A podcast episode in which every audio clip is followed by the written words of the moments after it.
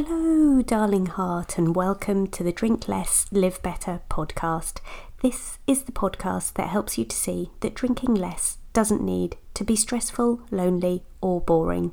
I'm your host, Sarah Williamson, and I decided to have a year alcohol free as a little life experiment and haven't looked back. With my experience and training, I now help other people with their alcohol free or drink less adventures. You can find out more and sign up to my five day Drink Less challenge at drinklesslivebetter.com. I'm here to tell you that you can relax, connect, and have fun without alcohol in your life. Join me here each week to find out how.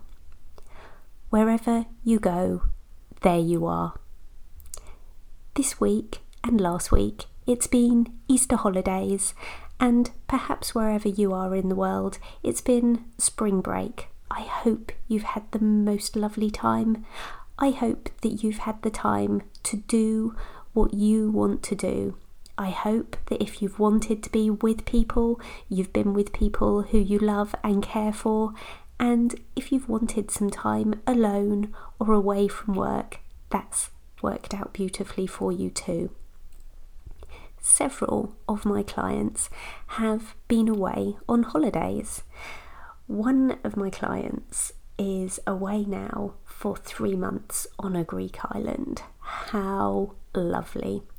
We were having a conversation recently about how changing your environment can change your outlook, and it led me to remember one of the worst holidays I've ever had. I was in my early 20s and I had just split up from a long term boyfriend, somebody who I really thought that I was going to be with forever. The decision wasn't mine and I was devastated.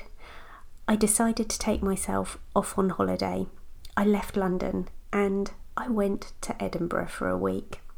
I don't know why I particularly chose Edinburgh, but ever since then, although it's a city I've visited loads of times, I can never quite love it like I did before that visit. On that holiday, I was miserable, and the main problem with the holiday was that I was there. The surroundings were beautiful, the people were fabulous, the food was really nice, the things that I was doing were lovely. But the thing that was bothering me on that holiday was myself. What really would have helped me was perhaps some therapy or someone to talk to, somebody where I could have really let them know how I was feeling. Instead, I was caught up in my own thoughts and there was very little escape from them. Yes, wherever I went, I was there. I hope that if you've had a lovely holiday over the last couple of weeks, you've either been in company that you wanted to be with, or if you've been by yourself, you have been really enjoying that. I can't advocate enough for fabulous therapy, for talking to people who are really prepared to hear what you've got to say. Thank you so much for listening in this week. Do come back again next week check out the show notes on this or any other episode. You'll see the link to a hidden podcast episode to help you with your 5pm cravings. You'll be able to read about my one to one coaching program too. And P.S. I believe in you.